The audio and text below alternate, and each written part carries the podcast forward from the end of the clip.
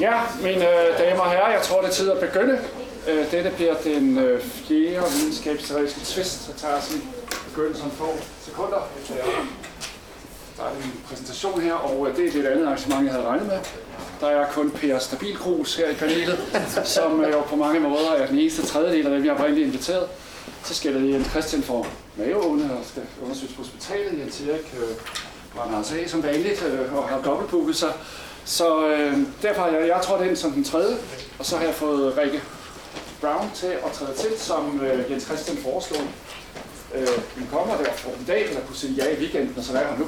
Det må jeg sige er imponerende. Så nu går vi i gang. Det er vanen tro, det handler om læring i dag. Der sidder viljen og lysten til læring.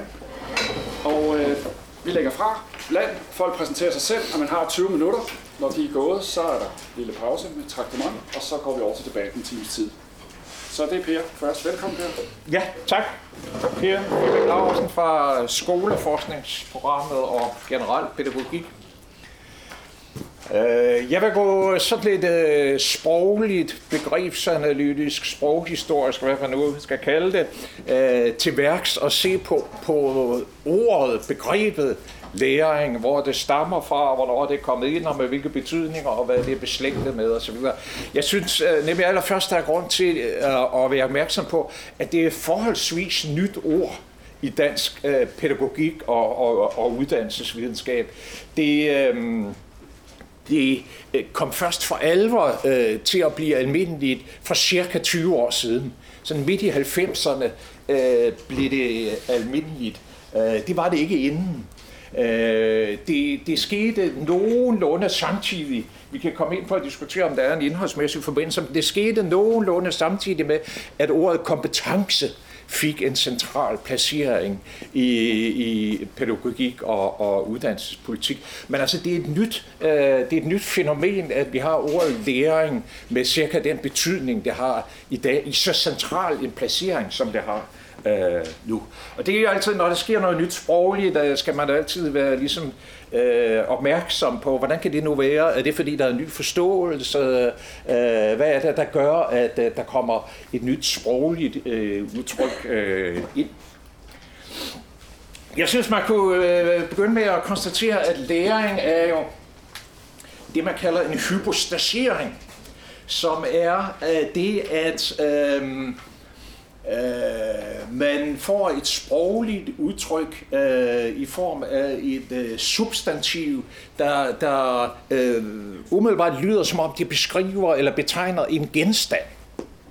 Øh, men men øh, i virkeligheden handler om noget, som i sin oprindelige eller egentlige form, hvis man overhovedet kan tale om det, er, øh, er øh, en handling, øh, et verbum øh, eller, øh, eller et øh, adjektiv. Øh, det er også derfor, vi har fået det forholdsvis, i sproget forholdsvis sent. Øh, øh, og det er jo når vi overhovedet får, en øh, af umiddelbare grund til, at vi får det, det er simpelthen, at det er lettere at tale om. Hvis vi hele tiden skulle tale om, om øh, i stedet for læring, sige, når man lærer, eller når nogen lærer, eller på en lærende måde, eller et eller andet. Det ville være besværligt sprogligt. Det er nemmere, øh, sådan nogle hypostaseringer af substantivgørelse gør at det er sprogligt nemmere at snakke om tingene, og det er en af grundene til, at det, øh, at det får en øh, stor udbredelse, sådan en nemheds øh, et nemhedshensyn. Det minder jo om mange andre ord i øh, øh, pædagogik, uddannelsesvidenskab og, øh, og psykologi. Et af de mest øh, øh, diskuterede eksempler, det er ordet intelligens. Det lyder jo også som, som en genstand, som en ting som om jeg har intelligens siddende et eller andet bestemt sted inde i hjernen og kan måle det størrelse. Øh, men det er jo noget, det er jo processer, det er jo øh, kvaliteter ved processer osv. Man kan, man kan handle intelligent, mere eller mindre øh, intelligent. Øh, øh, det er ikke det samme som, at man nødvendigvis har en intelligens, men øh, øh, øh, øh sproglige, nemhedsmæssige øh, grunde øh, indfører man adjektivet, et, et, øh, et hypostaserende, det af, hvad sagde jeg adjektiv? Et hypostaserende substantiv selvfølgelig, øh, intelligens, øh, læring osv. det er jo klart, at der er en ulempe, der er en bagside ved det, nemlig at det, at det lyder sprogligt, som om det er en ting, det får os, det leder lidt vores tanker lidt på afveje, og får os til at tænke om det, som om det var en ting. Det er jo meget tydeligt og også været meget øh, omdiskuteret og påvist i hele, øh, i, i, i hele udviklingen omkring intelligensbegrebet, øh, at man, kommer til, øh, man forledes af det sproglige form til at behandle det, som om det var en genstand, der kunne identificeres og placeres og måles og øh, så videre. Og det er jo også faren ved øh, ordet læring, at vi kommer til at behandle det øh, i langt højere grad som en genstand, end det er. Det vender jeg tilbage til, hvad det er for øh, farer, der nemmere, øh, der, der nærmere bestemt kan, kan øh, bestå i det. Hvis vi går sådan lidt længere tilbage i sproghistorien, det er ikke fordi, jeg har dyrket meget omfattende sproghistoriske studier, men jeg har kigget lidt i ordbog over det danske sprog og, og, og andre opslagsværker osv., der kan man se, at lærere, øh, det, er, det er et gammelt dansk ord med en meget lang øh, forhistorie øh, og med en meget bred betydning en bred betydning, som, som vi stadigvæk har resterne af, øh, i hvert fald i det almindelige daglige sprog. Øh, altså det kunne, øh, i, i, i dets, øh, i dets øh, hvad hedder det, verbumform, at lære, der kunne det for det første selvfølgelig betegne det, eleverne gør. Ligesom ordet at lære gør i dag at eleverne lærer, hvordan man løser en angrebsledning osv. Men det kunne også betegne det, læreren gjorde. Det har vi rester af stadigvæk. Vi kan stadigvæk sige, nu skal jeg lære dig, hvordan man løser en angrebsledning. Øh, så vi har stadigvæk resterne af ordet lærer i betydningen undervisning, at undervise. Men, men, men øh, det, det, den er blevet sjælden, øh, den betydning. Man kan ikke længere i dag sige, sige jeg, jeg lærer 5. klasse i matematik. Det, det ved ikke rigtigt, at man kunne før. Øh, men altså, at lærer kunne i hvert fald før betyde øh, nogenlunde det samme, som vi i dag forstår ved, under, ved at undervise, eller instruere, eller demonstrere. Øh, eller min gamle øh, professor Kroge Sørensen, som var meget optaget af ord og begreber osv., han har skrevet sådan en, øh, en begrebsoversigt inden for pædagogikken, der hedder Almen Pædagogik, hvor han skriver meget om, om ordet øh, læring og at lære. Og, der, og den er, den kom i 74, det vil sige, den er 40 år gammel. Det vil jo 40 år gammel. øh, og øh, der beskriver han det, øh, øh, der, der tumler han, der, der er øh, at lære i betydningen at undervise stadigvæk udbredt, og han bruger meget plads øh, i den artikel på at diskutere forholdet mellem, mellem at lære i betydningen at undervise og øh, hvad de, vi i dag vil kalde at lære. Så det, for, for bare 40 år, bare det er jo kort tid i, i, i, i sin sproghistorisk sammenhæng, for bare 40 år siden øh, havde ordet at lære i meget højere grad en dob, den dobbelt betydning af både at undervise og øh, Øh, at, at det vi i dag vil kalde at lære. Så kunne øh, ordet øh, som øh, substantiv også dengang betyde indholdet i undervisningen. En lærer om, vi har stadigvæk udtrykket en lærer om, ikke? didaktik af læreren om undervisning. Eller jeg gjorde den læring, øh, eller ja, jeg gjorde den læring af, hvad er det, man siger, når man lærer af erfaring, man kan, man kan hvad siger du? Jeg har den lærer at. Ja, den lærer, jeg drog af erfaringen, for eksempel var at i landet. Så der betyder, der betyder lærer, øh, altså det vi i dag normalt vil kalde indholdet i undervisningen. Så, så øh, lærere kunne øh, for ikke så forfærdeligt mange år siden betyde både, øh, både det læreren gjorde, det eleven gjorde og indholdet i undervisningen. Øh, i, i, i, I forhold til det er der jo sket en kolossal indsnævring af den betydning, som, at, som læger overvejende har i dag. Vi har et ganske vist, som nævnt, stadigvæk de andre betydninger med, men kun som bibetydninger, der ikke spiller den helt store rolle i øh, sproget. Vi øh, begyndte at få en øh, videnskabelig psykologi cirka omkring år 1900. Jeg er ikke ekspert i psykologiens historie, så jeg skal ikke præcisere det nærmere. Men cirka omkring år 1900 begyndte der at udvikle øh, sig en videnskabelig psykologi, og et af, en af de første discipliner øh, der i den videnskabelige psykologi, det blev indlæringspsykologi. Ikke læringspsykologi, men indlæringspsykologi. Øh, Øhm, øh, og, og der øh, udfolder sig en meget øh, stor og omfattende og intensiv øh, international forskning om indlæring og indlæringspsykologi. Øh, da jeg var øh, studerende for en 40-45 år siden, der var indlæringspsykologi en af hoveddisciplinerne øh, i øh, psykologien. Bemærk metaforien det er jo en god idé, hvis man skal have forståelse af fornemmelse af komplekse ord og begreber, og lægge mærke til, om der indgår noget metaforisk i dem. Og det gør der i den grad med ind, indlæring. Det er for, nemlig, når det er centralt, er det fordi, at den der metaforik øh, er det, der gør, tror jeg, at vi senere øh, stort set alle sammen forlader ordet indlæring. Altså det, der ligger i indlæring, det er jo indlæring, er, eller at læring er noget, der går udefra og ind. Altså at det, det øh, ligesom indeholder implicit den opfattelse af læring, at øh, viden er noget, der først befinder sig uden for eleven. I lærebogen, i lærerens hoved og andre steder uden for eleven.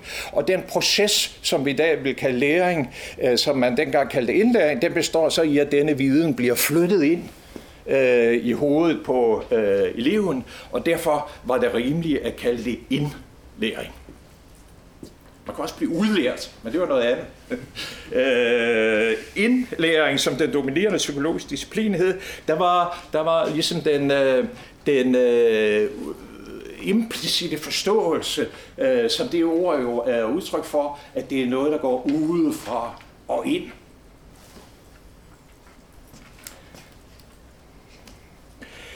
Fra en gang midt i 70'erne øh, får vi så et ganske langsomt, det varede omkring 20 år, inden det rigtig slog igennem, men ganske langsomt mister indlæring forstavelsen ind. Og jeg kan huske selv, at en af de første artikler, jeg skrev i min øh, karriere, skrev jeg til, øh, og det var der midt i 70'erne engang, det skrev jeg til Dansk Pædagogisk Tidsskrift. Der skrev jeg øh, der skrev jeg konsekvent læring. Den, øh, den artikel fik jeg tilbage med redaktør, øh, fra redaktøren, og hver gang jeg skrev læring, var det streget over, og så var der skrevet, det var den gang, man stadigvæk gjorde sådan noget i hånden, der var det streget over, og så var der skrevet indlæring. Det blev betragtet som en fejl dengang, at, øh, at tale om læring i stedet for indlæring. Øh, Øh, hvorfor får vi sådan en ændring af sprogbrugen? Det er jo ikke, det er jo ikke tilfældigt, altså det er ikke noget, der bare sker. Det er jo fordi, der, der ligger et eller andet bag. Min, mit bud på, hvad der ligger bag, er, er to ting. Øh, for det første simpelthen en afsmækning fra engelsk. Altså vi er blevet mere og mere øh, amerikaniseret eller anglof ficeret, eller hvad det nu hedder, blevet, blevet på mange måder mere og mere påvirket også i pædagogik og psykologi af den engelsksprogede verden, hvor vi tidligere var øh, overvejende øh, påvirket fra den tysksprogede øh, verden. Og på engelsk hedder det jo learning. Det hedder ikke in-learning. Det er der ikke noget, der hedder på engelsk. Det hedder learning. Øh, og øh, det tror jeg er, er en af grundene til, at, øh, at det kommer til efterhånden at lyde mere naturligt på dansk at sige øh, læring i stedet for øh, indlæring. Der er en pussy lille sidehistorie ved det der. Da læring begyndte at blive almindeligt, øh, var der flere, der forsøgte at få, øh, at få lanceret betegnelsen learner med ø om den lærende. Altså ligesom man på engelsk har en learner, var der også adskillige, der, der argumenterede for at begynde at bruge learner øh, med ø.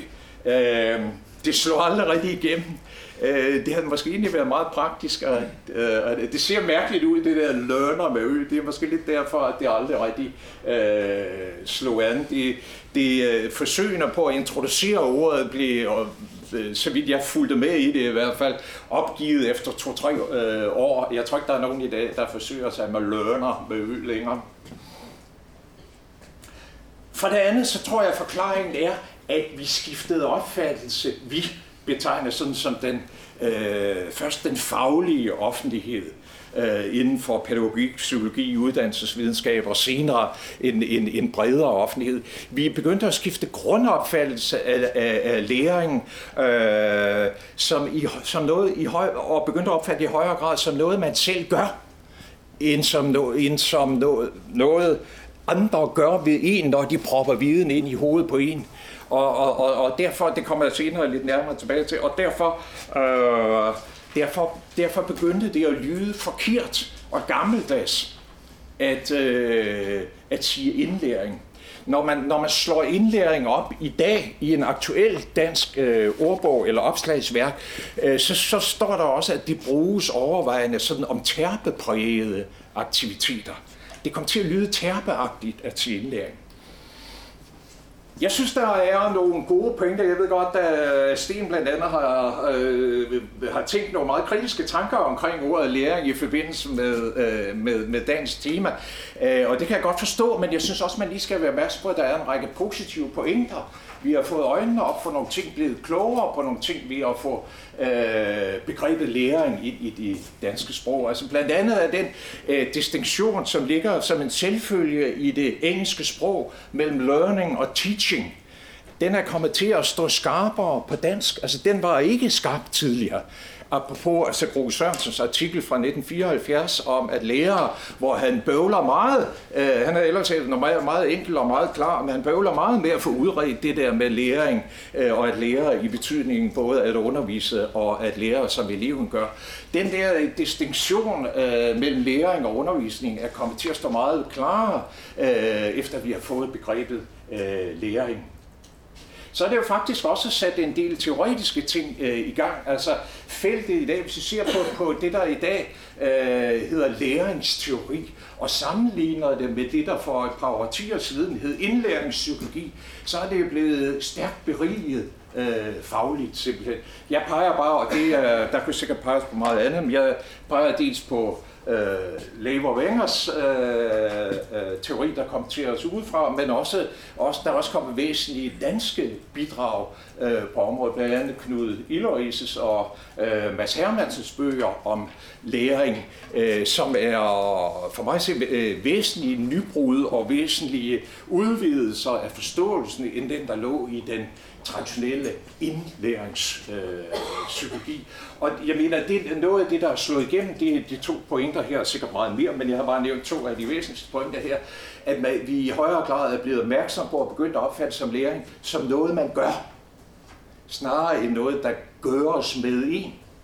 Vi er begyndt at opfatte det som en handling, og vi er blevet mere opmærksom på, at læring det er noget, man gør øh, hele livet igennem og mange steder, og som ikke er nødvendigvis specielt knyttet til skole og uddannelse. Der er selvfølgelig også ulemper øh, ved det her. En øh, ulempe er simpelthen, at, øh, at, det, at den ændring, der kommer i sprogbrugen, øh, den ligesom får mange til at glemme traditionen. Der er mange, der til synligheden, der er mange, jeg har indtryk af, at der er mange, der er helt uvidende om, om de næsten 100 års tradition for indlæringspsykologi, øh, vi har haft internationalt. Der er en lille morsom anekdote om det her, som jeg gerne vil fortælle. Vi havde, fik jo her på stedet øh, i øh, år 2000, tror jeg nok det var, jeg har ikke slået alle detaljerne op, jeg tror det var i år 2000, da DPU blev dannet, øh, eller lige efter, fik vi et Learning Lab Danmark bemærke sprogbrugen, øh, som øh, var sådan, øh, kom igennem på en særbevilling, øh, og øh, en handelshøjskolemand, der hedder Bøj Larsen, har skrevet meget underfundig morsom bog om det, der hedder På en bølge af begejstring. Han refererer det, at det argument, der bruges selv over for så øh, fine personer, som undervisningsministeriet, øh, dengang lå universiteterne under undervisningsministeriet, selv for så fine og betydningsfulde personer som undervisningsministeriets departementschef og øh, den daværende minister, det var Margrethe Vest, Vestager, fik man held med at bruge argumentet, og det er ord, citeret, vi ved i virkeligheden ikke en skid om, hvad der sker, når folk lærer.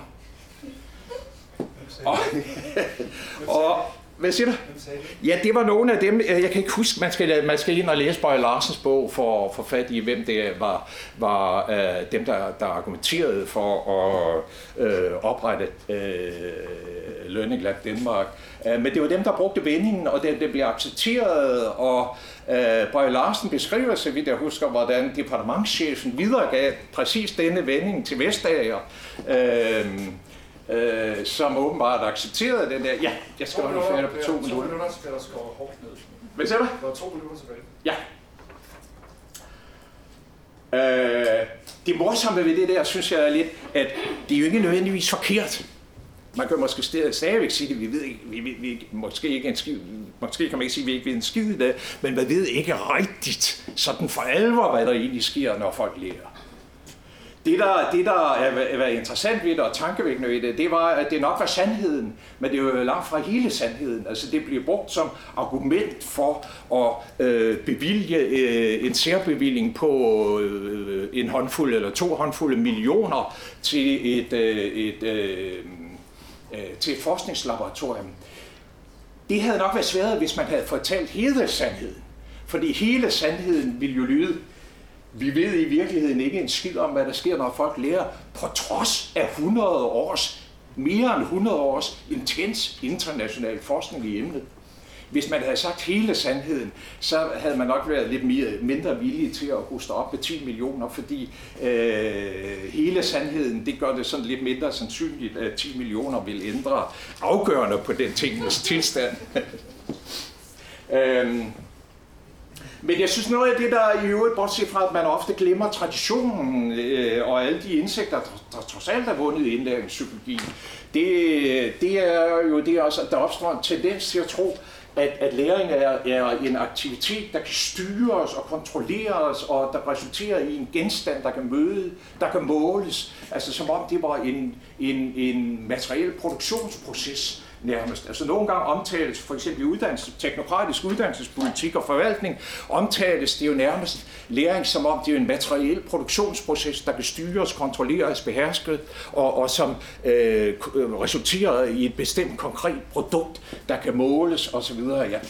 Øh, overfor det synes jeg, det er vigtigt at holde fast i, at, øh, at læring er noget gådefuldt. Det er stadigvæk stort set rigtigt, at vi ikke ved en skid om, hvad der sker, når folk lærer og at øh, det kun er meget overfladiske aspekter af et læringsudbytte, der er øh, tilgængeligt for måling. Ja, det er mit oplæg.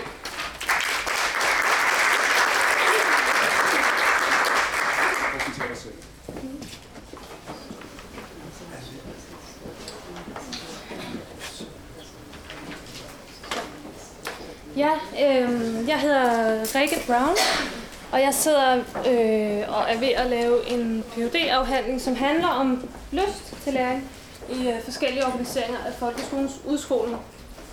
Øh, og øh, ja, det som jeg vil gøre, øh, er, at jeg vil kaste noget empiri ind øh, i den her, som jeg håber, vi kan ja, bruge til noget, om ikke andet efter pausen til at, og måske få nogle af de her perspektiver på.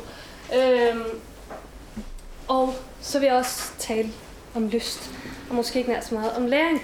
Øhm, men noget af det, som der er rigtig mange i dag, som er enige om, skal til for læring, er jo lyst. Øhm, og sådan har det som, øh, ja, sådan har det ikke øh, altid været, at, at man så lyst som, som en nødvendig forudsætning for at lære, men det øh, er blandt andet sådan en som øh, Illeris skriver om det på den måde, at øh, for at man kan lære, øh, skal, man, skal man også have en, en motivation øh, for det. Øh, det var bare for at prøve at knytte en, en, en, en sammenhæng. Men øh, skal vi se, hvordan jeg skal stå her. Øh, ja. øhm, mit oplæg bygger altså på, på empiri fra mit øh, PhD-projekt, hvor jeg blandt andet har lavet øh, empiri på en folkeskole, der altså har valgt, at organisere deres udskoling, det vil sige de sidste tre år af folkeskolen, øh, i, i en organisering med linjer, øh, hvor eleverne i slutningen af 6. klasse skal vælge sig ind på, på den her skole, øh, fem, en af fem forskellige linjer, som skolen har, øh, og, og hvor det så bliver deres nye klasse fra 7. til 9. klasse. Altså hvor man bryder med den her med, at, øh, som vi har tradition for i Danmark, at man går med, med den samme klasse fra 0. til 9. klasse. Øhm, og i den forbindelse der har jeg analyseret på, hvad det er, der sker, når elevernes energi, lyst, interesse, motivation, hvad man kalder det, øh, ikke bare anses som sådan en løftestang, det jeg talte om før, øh, for elevernes læringsprocesser, men sådan set også bliver det centrale udgangspunkt for skolens holddannelse øh, eller skolens øh, organisering ja, i, i de sidste år. Øh, ja, det jeg sådan konkret har valgt at fortælle om i dag, det er to øh, virkninger eller effekter af øh, at øge valgmulighederne. For det er jo også det, man gør, når man laver linjer ind i skolen. Øh, altså at øge valgmulighederne for eleverne i udskolingen ved at lave sådan en linjedeling. Øh, og altså kan man sige, organisere skolen efter lyst, efter elevernes lyst, lyster. Øhm, og valgmuligheder er, er blandt andet skrevet frem i folkeskolereformen som et centralt greb for at lave god udskoling for folkeskolens ældste elever. Øhm, gennem for eksempel skriver de øh, organisering af profillinje, profillinjer eller toninger af udskolingen, hedder det i reformen.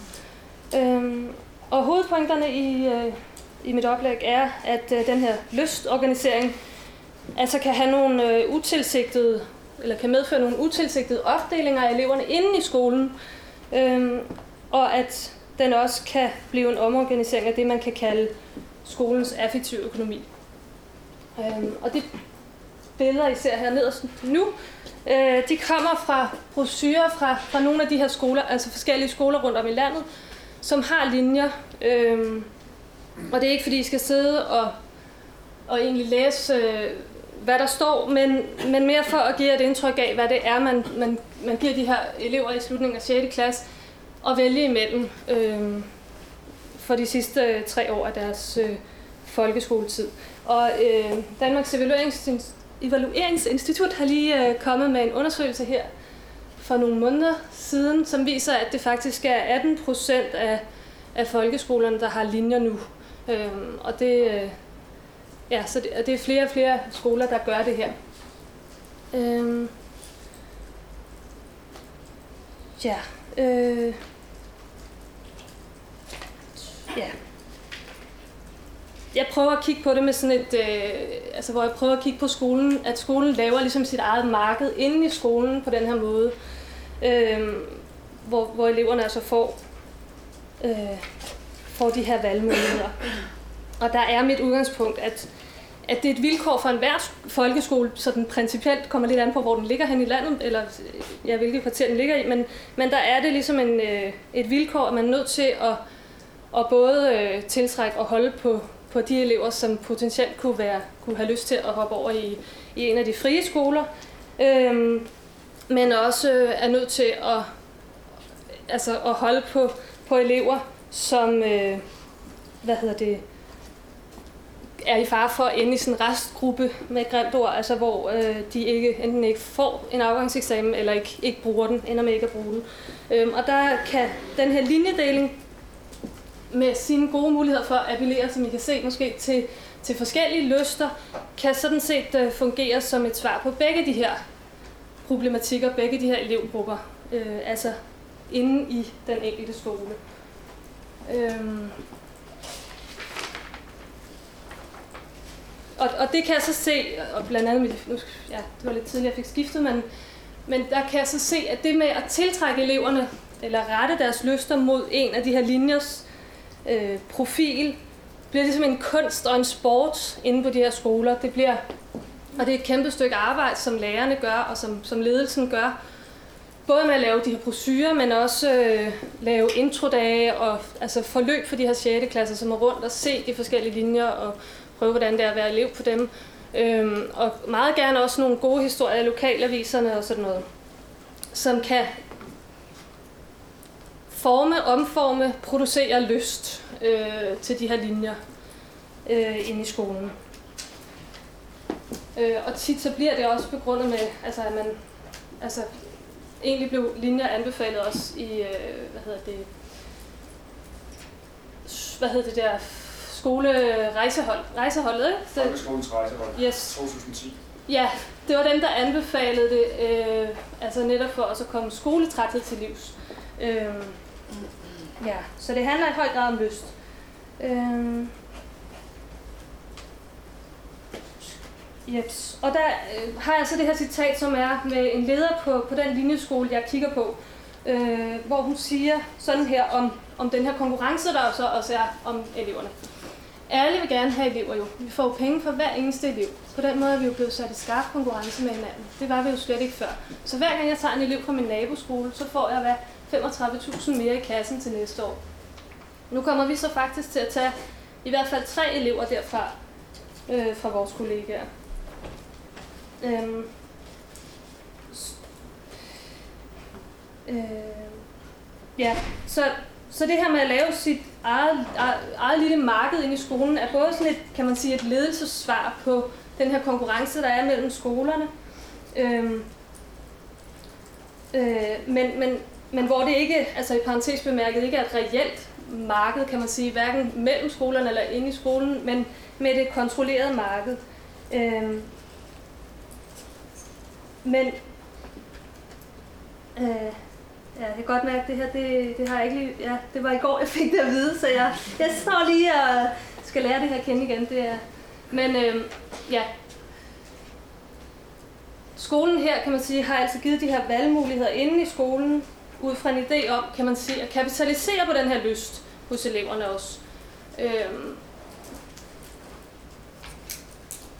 at det skal fører til læring. Ja, nu kommer vi frem til noget øh, empirisk her. Det viser sig ret hurtigt i mit projekt, eller viser sig ret hurtigt i mit projekt, at øh, elevernes lyster ikke er øh, uafhængige af sådan forskellige sociale kategorier som øh, køn, øh, og, og her social baggrund, eller en, en indikator på social baggrund. Det, som, som det her kort viser, er, så det er, jeg ved ikke, om I kan kende dem fra Google Maps, men det er øh, simpelthen elevernes privatadresser, som jeg har plottet ind på et kort fra to af de her linjer. Øhm, og det, der er sjovt ved det, er, at, at hernede, hvor de blå primært er, der har vi øh, sådan almindelige boliger, og op omkring der i, i en banan, der har vi så villa-kvarterer. Øh, så det, man kan sige, kortet viser, er, at der bliver en social opdeling øh, af eleverne på de her to linjer, hvor de, øh, de røde er øh, den linje, som skolen kalder deres internationale linje, og de blå er en, en art, music and performance linje. Øhm. Og det er de to linjer, som jeg har fulgt. Det er også de to mest, skal jeg lige sige, de to mest øh, forskellige linjer på det her øh, og på, på, på flere andre øh, parametre, blandt andet også fagligt, øh, altså faglige resultater. De må, skolen har kigget på testresultater øh, og kan se, at, at det bliver en niveaudeling også, øh, når, man lad, øh, når man lader, på den her skole i hvert fald, når man lader eleverne vælge efter deres lyst. Øh, ja. Og, og grunden til, at jeg så kigger på de her, er jo så med vilje at få de her øh, to mest ekstreme linjer, fordi jeg interesserer mig for, hvordan klasse, social klasse virker, når man organiserer skolen efter lyst. Øh, så, så jeg har fulgt gennem øh, deres syvende øh, skoleår, altså syvende klasse, har jeg fulgt to klasser, øh, de her to, den internationale linje og den her Art and Music and Performance linje. Øh, ja. og det, der er, altså det, man kan sige med det her kort, er jo, at som jeg sagde før, man vil faktisk gerne øh, på den her skole, man udtaler, man vil gerne have ambitioner for alle børn. Så derfor er det her kort interessant at, øh, altså, at kigge på, hvad er det, der sker her? Hvor, er det det, vi gerne, altså, er det sådan, vi har ambitioner for alle børn, at vi får lavet den opdeling øh, på social baggrund og på øh, faglighed, og, og skal det så have konsekvenser for, hvad vi gør ind i de to klasser øh, med børnene? Øh, man kan sige, at lysten af klasset øh, illustrerer det. Ikke? Øh, ja. Noget af det, man kan sige også er virkninger af, at man, som man siger, inviterer markedet helt ind i skolen med, med linjedeling og flotte brochurer osv., øh, er, at forældre og elever de begynder at forholde sig til skolen på en lidt anden måde. Øh, det her skolevalg og linjevalg bliver noget, man, øh, man kan investere i, og man kan researche til, øh, altså om de forskellige muligheder, der er for ens barn, og, og man kan også, potentielt kan man, kan man vælge op. Øh, og øh, altså her trækker jeg på, på forskellige engelske studier, som, som også handler om, det her med markedsgørelse og øh, det, det frie skolevalg osv., øh, hvor de viser, at det er øh, det her, at den her skolevalgsproces er, er langstrakt og er øh, sådan set også emotionelt. Altså, det er, det er noget, man investerer også følelser i, kan man sige. Øhm, hvor lang tid har jeg tilbage? 5 minutter. 5 minutter. Okay. Ja. Øhm, det her citat kommer fra en dreng, som, som netop vælger om. Han, er, altså, han kan egentlig alt det, der skal, man skulle mene, han skulle øh, og han har den her lyst til musik og teater osv., og men ender med at stoppe på linjen og øh, faktisk gå tilbage til, til øh, eller, altså, en anden skole, øh, fordi han ikke oplevede, at altså, han, han, han oplevede ikke, at det blev mødt de her lyster. Øh, han oplevede, at de andre elever ikke øh, havde den lyst, og ikke havde heller den kunde, som han havde med at spille og med at, ja, med at spille øh, musik og så videre. Øh, og det peger jo også tilbage måske til det kort, jeg viste før, at de kommer altså ikke med store mængder af kulturel kapital. Det er bare for at vise, at, øh, at den her lyst er, er, en, øh, er en sjov størrelse at organisere skolen efter, kan man sige. Øhm, ja.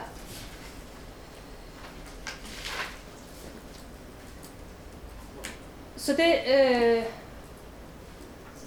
som man også kan sige, er, at det er ikke kun eleverne, der omorganiseres, når man laver sådan en ny organisering af skolen og laver den til linjer, øh, men også det, som jeg kalder øh, skolens affektive økonomi.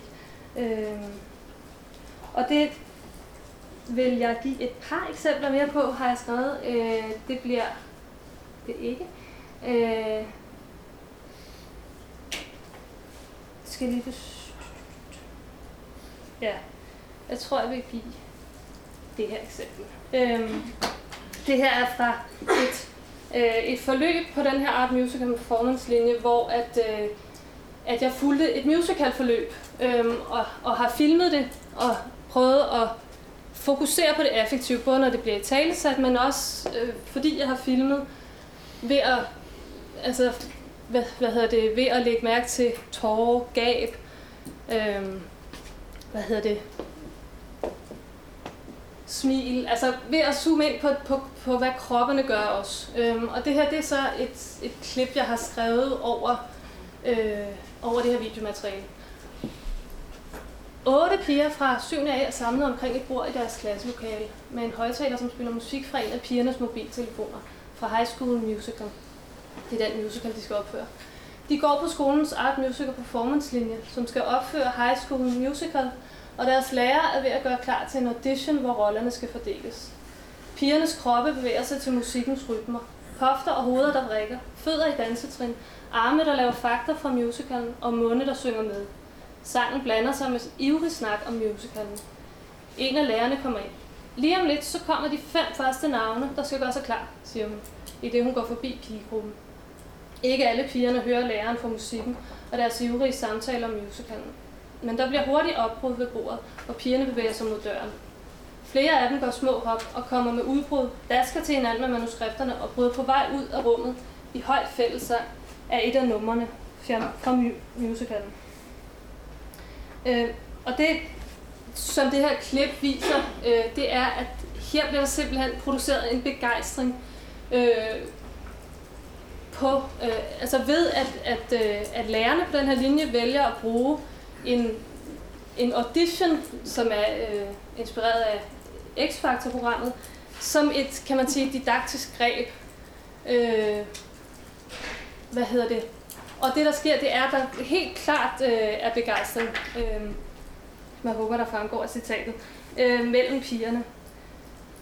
Men øh, det, som, som jeg ser, når jeg så følger forløbet, er, at heller ikke den her begejstring øh, bliver, det bliver ikke til den her løftestang for læring. Øh, helt kort fortalt, så bliver forløbet, at fra at have begejstret eleverne øh, med både øh, den her, øh, det her X-faktor greb, og også øh, en drøm, som læreren øh, får øh, eleverne med på, om at opføre i det lokale koncertsted, øh, den her musical, øh, så til at, at hen ad vejen, at lærerne beslutter at udskyde musicalen, og så øh, skærer halvdelen af den væk, og ender med, ender med at øh, det hele ender med, at, med, at opførelsen af musicalen simpelthen aflyses.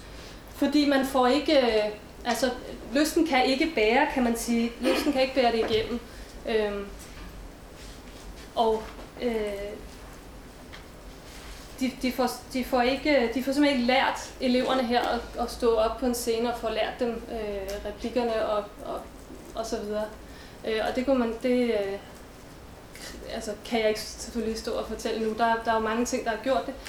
Men det er bare for at vise, at man får skabt noget begejstring, som også ligger en forventning om ved den her linjedeling, når man vælger sådan en art musical performance linje. Øh, og det, man kan sige overordnet er, at når elevernes lyst den bliver gjort så central, øh, som, som i den her linjeorganisering, øh, så arbejder man som skole med at skabe intensitet. Øh, og det arbejde skal man måske være, være mere opmærksom på, end, end man er, øh, og have nogle redskaber til også at være mere opmærksom på. Øh, og så, og så være opmærksom på, hvor det ikke virker efter intentionen. Øh, man kan sige, øh, at der er brug for at holde hus med effekterne, som min vejleder Dorte Stavns øh, siger, at formulere det. Øh, og, og hvad hedder det, så kan jeg også godt lide øh, Dorte og Malus begreb om intensitetsorkestrering, altså at, at det er, er, er et niveau at have, altså som er vigtigt at have blik for, måske især når man gør lysten så centralt som her. Øhm. Ja. Ja, og så... Øh, det, det kan jeg ikke. Ja, men det de to virkninger, som jeg altså øh, har vist, er det her med, at linjeorganiseringen både skaber den her skæve opdeling af eleverne inde i skolen, øh, hvor masser af visning har vist, eller masser af forskning har vist den mellem skoler, når man sådan øh, giver eleverne frit skolevalg, så kan jeg altså vise den her inde i skolen, den her opdeling af eleverne. Øhm, og så det her med, at linjeorganiseringen producerer en høj intensitet og fordrer det her intensitetsorkestrering med en opmærksomhed på de her ikke intenderede virkninger ved, øhm, at lysten bliver så central. Tak for det.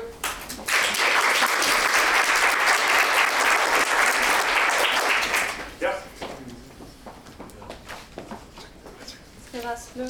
Ja, bare lidt svært. Det er fint. Ja, øh, jeg hopper til her øh, og prøver ikke at være Jens Erik, men måske alligevel at berøre ting, som han kunne have berørt. Og der er fire sider noter til jer. Det er delvis øh, taler om et lille genbrugsforedrag fra september måned for Nordisk Netværk for Voksendating oppe i Oslo, hvor jeg var keynote speaker. Så nu får I den shorte version af det her. Jeg har kaldt mit øh, oplæg for læringstvang, kritik af gummijord, dannelsestab og substansfortabelse. Og jeg kan se, der er folk, der ikke har disse noter her. Op til gode kolleger. Ja, jeg vil ikke gentage det, Per har sagt, men jeg har jo sådan set tænkt mig lidt det samme her. Det er et øh, begreb læring, der er kommet for at blive. Og gennem de sidste 20-30 år har det gået sin sejrsgang som er nærmest øh, værdiforskrivende og selvantagende bindestregsord. Hyphen word. Det findes i utallige udgaver. Læringsforståelse, læringsløs, læringsindhold, læringsrum, læringscirkel, læringsarena, situeret læring osv. osv. På alle mulige tænkelige måder. Læringspotentiale, neurolearning. Så man kan jo ikke ligefrem sige, at vi ikke bruger det ord. Vi har også målstyring af læringsprocesser. Øh, læringsprocesser i det hele taget synes at være keyword på alt lige fra vuggestuebeskrivelser over daginstitutioner til kokkeskoler og universiteter. Man kunne jo hæve det her, at det ligger i et ord, det er meget svært at være imod. Det er måske plastikord, teflonord. Det er også et ord, vi må bruge med en vis form for varsomhed, fordi når alle har giftet sig med det, så sniger det falske sig ind, eller det bliver så fuldstændig indholdsløs, semantisk gummiklisterord, så det taber sin kraft. Altså det er mere en frit flyvende signifiant, end det er en fast signifier. Når Christine Antorini ville have det skrevet ind i grundloven som en læringsforpligtelse, så kan vi sige, at så er ordet fuldstændig tabt til en eller anden form for politiseret teknokratisering. Man kunne sige, at den baggrund, som min er ikke Gro Sørensen at være til undervisning hos ham, det er mere at være på RUG. I 1978 startede jeg på RUG. og på RUG, der havde vi Knud Illeris, og vi havde ikke mindst Henning Selling Olesen og en masse andre udmærkede lærere. Og det var jo reformpædagogikkens tid, og det var også marxismens tid, og det var marxismen som en oppositionel tænkning, og derfor var det forestillet om sociologisk fantasi og eksemplarisk indlæring og Connect, og det var hele forestillingen om, at det var os som elever, der skulle oparbejde revolutionære moderfaringer med henblik på omstyret kapitalismen. Så det er jo ligesom min baggrund, en vis øh, skuffelse over dette projekt, og det er blevet indløst. Måske også en vis forvirring over, hvad sker der, når dette formidable håbskatalog bliver knyttet til lærerne, organisationer, lærerne, virksomheder, lærerne, øh, strategier på et niveau. Så altså, det var et reformpædagogisk investeret ord, der handlede om individuelle erfaringer som overskridelse, til nu at være et gummiklisterord, der handler om målstyringsstrategier øh, for læringsprocesser. Jeg har tre teser her. Det kunne man jo meget, øh, gå meget langt med. Men for det første tror jeg selvfølgelig, det hænger sammen med den her kognitive kapitalisme, eller kapitalismens nye ånd. Når vi styrer ved hjælp af investeret i, investering i human kapital og viljen til læring, ikke uenigheden om dette ord er, at det er viljen til læring og viljen til, inf- øh, til kreativ, innovativ produktion, vi skal leve af, så lever vi jo i nogle uforudsigelighedshorisonter. Vi ved jo ikke helt, hvad der er den rigtige læring, så der er den rigtige innovationsstrategi, men vi har en forestilling om, at disse kontrol- og coping-strategier handler om at gøre os alle sammen til nogen, der har en vilje til læring. Det er ikke vilje i forstanden, den klassiske filosofiske viljesterminologi, den kunne jeg lave et langt foredrag om, men altså vi ser Schopenhauer, så er det jo en viljeskosmologi, Veldals Wille und Vorstellung, som er det, der går forud for erkendelsen og muliggør, at der overhovedet er noget som vildende organismer i universet, lige fra græs, der har vilje til nærmest løver, der har vilje til mennesker, der faktisk ingen vilje burde have for rigtig at kunne slappe af. Øh, det er sådan en form for Schopenhauers viljeskosmologi, som er vores forbandelse og vores kreationsmetafysik. Så hen over Nietzsche, hvad der bliver viljen til magt, hen over Foucault, hvor det bliver viljen til viden, viljen til sandhed, hen over Lars Henrik Schmidt, viljen til orden, så bliver det nu viljen og forpligtelsen og ikke uenigheden til, at uden læring taber vi. En transformation fra et, så at sige, et kæmpe vildeskosmologisk univers til en blot og blot forpligtelse til at gøre din pligt. Op, øh, leve op til din læringsmålstrategi, beskrive dit projekt inden for en læringsmålskolonne, eller den læringsmålstrategi, der nu er på universitetet. Så jeg, for mig hænger det sammen med øh, viljen til læring som ikke uenighed inden for den kognitive kapitalisme. Punkt 2. Vi lever i denne forløbighed, siger jeg så, og det var ikke mindst opgøret med lærerrollen og indlæring, som også Per rigtigt siger, som var helt afgørende. Forestillingen er jo ligesom, man har en for receptionsæstetik, altså det er eleverne selv, der kreerer den egne proces. Vi styrer ved hjælp af frihed, og identitet er ikke en fast øh, forestilling om noget, vi skal være. Identitet er et mellemværende med muligheder, potentiale realisering, potentiale ledelse, på alt det der måde, der handler det jo om, at læreren bliver coach og supervisor, eller en, der assisterer menneskers selvudfoldelse. På den måde var det jo allerede noget, vi trænede på RUK i gamle dage. Vi tænkte, vi var meget revolutionære, når vi kunne lave vores egen problemformulering, eller lave vores egen cardinal question, hvis vi underviste på den engelske linje, og jeg også har undervist. Men vi kunne jo også se uh, tværvidenskab som en kæmpe stor uh, novum, ikke? Altså, der var ikke ret mange af de enkelte videnskaber, vi kunne til bunds, men vi kunne rigtig meget lave tværvidenskab. Og disse øh, styringsstrategier fra RUK blev jo gradvist implementeret i det øvrige uddannelsessystem. Også på Handelshøjskolen, hvor jeg har undervist, blev der jo indført RUK-pædagogik som styringsmatrix ved hjælp af de samme problemformuleringer, den samme måde at bygge det studie på, i hvert fald på kant filosofi, men også andre steder. Så i den forstand blev det jo et sejrigt projekt. Det tredje, kan man sige, er, begrebet læring synes at erstatte andre ord som færdighed, kvalifikation, uddannelse, dannelse, men også et godt begreb som for eksempel øvelse, og det vil jeg tilbage til. Jeg tror, jeg vil advokere meget kraftigt her opslag til, eller det her foredrag for begrebet øvelse, som jeg også synes at være keen til det sidste her. Altså man kan faktisk ikke lave en musical, medmindre man kan synge, man kan ikke spille Jimi Hendrix solo, medmindre man øver sig mange, mange timer. Altså det går ikke uden øvelse. Det går heller ikke at skrive en dansk stil, uden man øver sig i at skrive rimelighed og et sprog, og det får man altså ikke foræret i løbet af to minutter på et eller andet performance design kursus lavet af mærkelige logikker, ikke? Altså det kan ikke nytte noget. Ja, måske skulle der hellere investeres i øvelser og dannelse. Jeg siger så, at i dag skal der formuleres læringsmål på kommando, og jeg er jo en af dem, der venter på ekstrabladet for øje på mig, fordi jeg har i læringsmålenes akademisk dannelse på uddannelsesvidenskab skrevet, at læringsmålet er at blive et værdigt menneske, der kritiserer den kognitive kapitalisme, og blive i stand til at udvikle sin kritik, så man muligt umuligt gør at dumme læringsstrategier bliver ved med at styre universitetet. Så det øh, synes jeg selv er en, en mindst en tredobbelt meta-erklæring, men der er ikke nogen, der har opdaget det endnu. Det, der er på øh, spil her, det er altså i virkeligheden dette Heideggerske begreb om umzu, eller hos Max Weber, en for at rationaliseringsproces. Altså vi gør kun noget instrumentelt rationelt, hvis noget kan måles så kan stilles i kasser og sådan noget. På den måde er vi faktisk ved at ødelægge universitetet, og det gør vi alle sammen velvilligt, for ellers kan vi ikke lave London-modeller. London-modeller, mine damer og herrer, selv jeg skal skrive sådan nogle. Og det er med min store protest, men jeg gør det jo alligevel, for at få kunder i min egen temakursusbutik. Det vi altså får er foreskrivende læringsmål så langt øjet rækker. Jeg mener, noget af det hænger sammen med, at vi har fået commensurability som krav, altså vi skal sammenligne sammenlignende moduler. Vi har også fået accountability, man er kun en terræn ansvarlig lærer, hvis man producerer i hvert fald mindst 80-90% på ens kursus består, så der så også igennem alle mulige skolesystemer, hvis vi er som om læreren, der har et problem. Øh, det er også et performativitetskrav, man skal kunne sammenligne øh, skoler.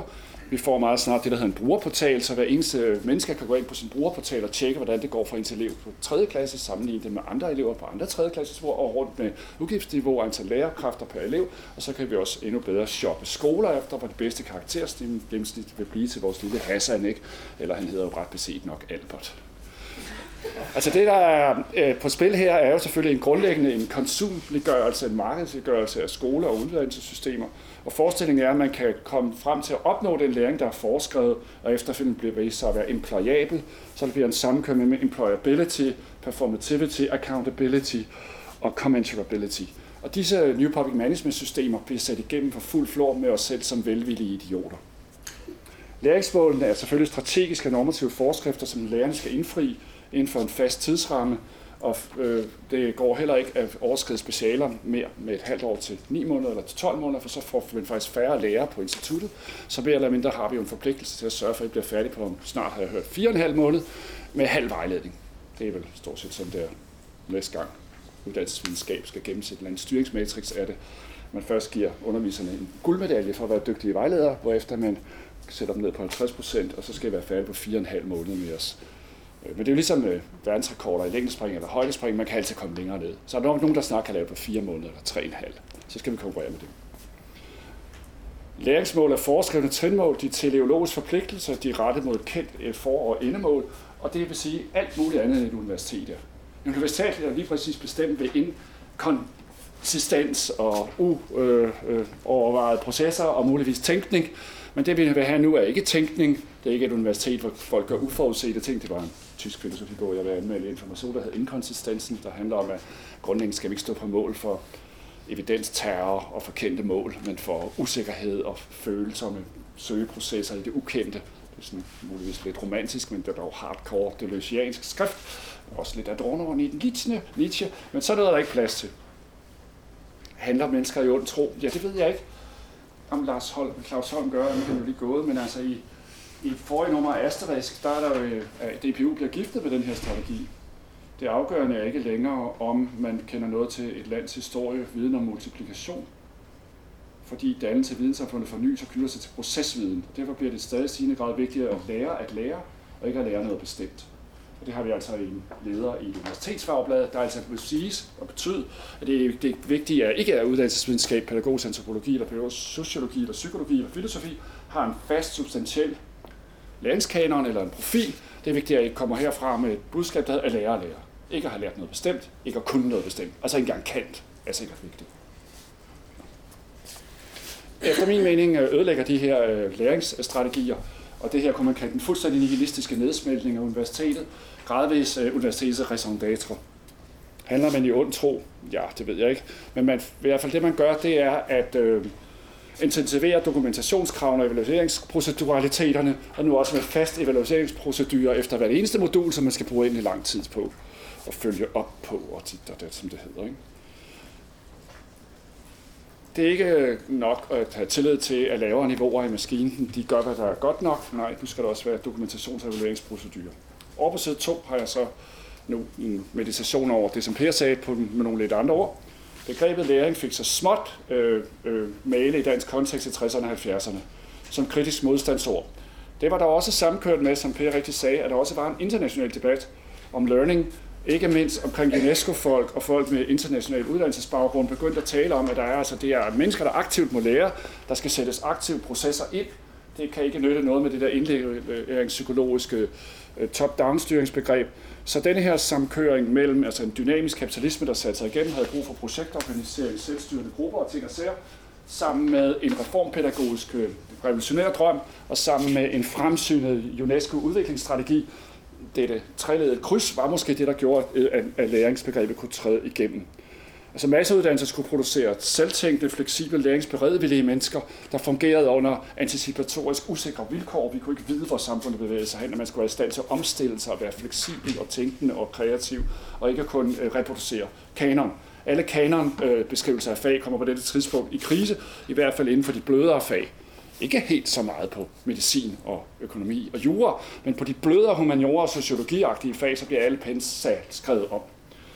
En utrolig god historie her er at Henning Vangsgaard, der oversatte Siger og Stubenrag bog, og det er også derfor, jeg lige vil supplere med det tyske, Plädoyer für ungewöhnliche Lernen, øh, ideen zur Jugendgeneration, den kommer til at hedde Ny Ungdom og Usædvanlige Læreprocesser på dansk, og den har de fleste læst, der har gået på seminarierne dengang på Blågård og andre steder. Ikke? På, altså, øh, og den blev, han blev jo verdensberømt i Danmark, som at sige, han ligger også på DPU's hjemmeside med en, noget om a, A Room of One's Own, Defense of Self, og så, altså han har sådan et, et, et forlag der, men den bog, der den skal oversættes i 283, ikke, der kunne Henning Vangsgaard ikke få lov at kalde et forsvar for usædvanlig læring, det vil forlaget ikke kende til politisk revy. Det var ellers et langhåret revolutionært forlag, men de synes, det var et fremmedår, og det kunne muligvis ikke sælge. Derfor kom det til at hedde læreprocesser. Og det er jo altså så 33 år siden, og det er meget sigende også. Undervisning og dannelse taber til begrebet læring. Når det for eksempel hedder, at skolen skal udfordre alle elever, så de kan blive så dygtige, som de kan, altså med en pleonastisk cirkelslutning, der er fuldstændig kognitivt top, og renter af undervisningsministeriets hurra og bottom buzzwords, så ligger der jo den her potentiale realiseringsfordring, altså at dygtighed lige med en liste eller en PISA-placering, og dygtighed lige med noget målbart. Mindst 80% af eleverne skal være gode til at læse og regne i nationale test. Og så får vi altså de her læringsmålstrategier som en forpligtelse, både på individuel konkurrenceniveau for skole mellem skole, men også inden for klassen, men sådan set også internationalt. Og så har vi sådan set gennemsat det her styringsfantasme system. Og så har vi langt ind i det, som Biesta og andre kalder learnification of education, hvor vi glemmer altså det, han kalder de tre andre ting, ikke? altså kvalifikation, socialisation og subjektifikation, som jeg faktisk synes er glimrende begreber, nemlig, man kan ikke lave musical uden at kunne spille guitar, eller kunne synge og øve sig grundigt. Man kan ikke bidrage til at på en international linje, medmindre man øver sig rigtig meget i øh, alle mulige engelske, franske og tyske bøjningsformer og kender noget til sproghistorie, som er fuldstændig umuligt. Man kan heller ikke køre på racercykel men man kan altså man sådan træne rigtig længe for at blive god. Der er simpelthen ikke noget som helst, man kan violinspil eller filosofi uden at øve sig.